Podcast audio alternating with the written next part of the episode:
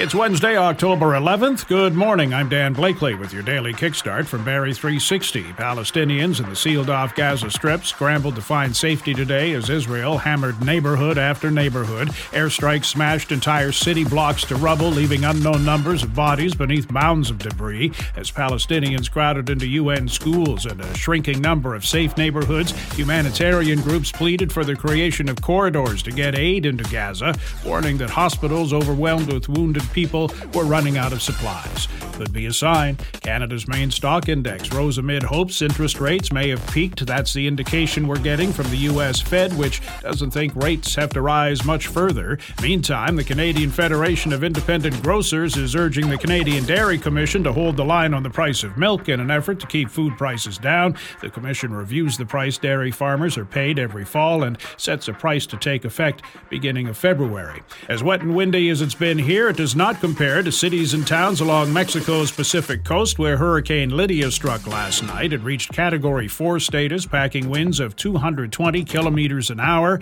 took land north of the resort town of Puerto Vallarta, downing trees and power lines and causing landslides over some highways in the region.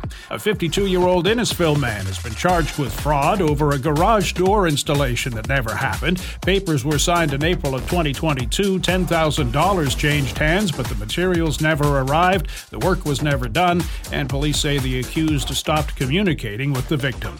The curse of finishing first has hit Baltimore. The Orioles, tops in the American League through the regular baseball season, faltered in the ALDS, losing in three to the Rangers, who await the winner of the Astros Twin Series. Astros leading it two games to one after last night's 9 1 victory. Three games to start the NHL season last night. Chicago doubled Pittsburgh 4 2. Vegas and Tampa also won. In and out of showers for one more day. Windy high of 13 today.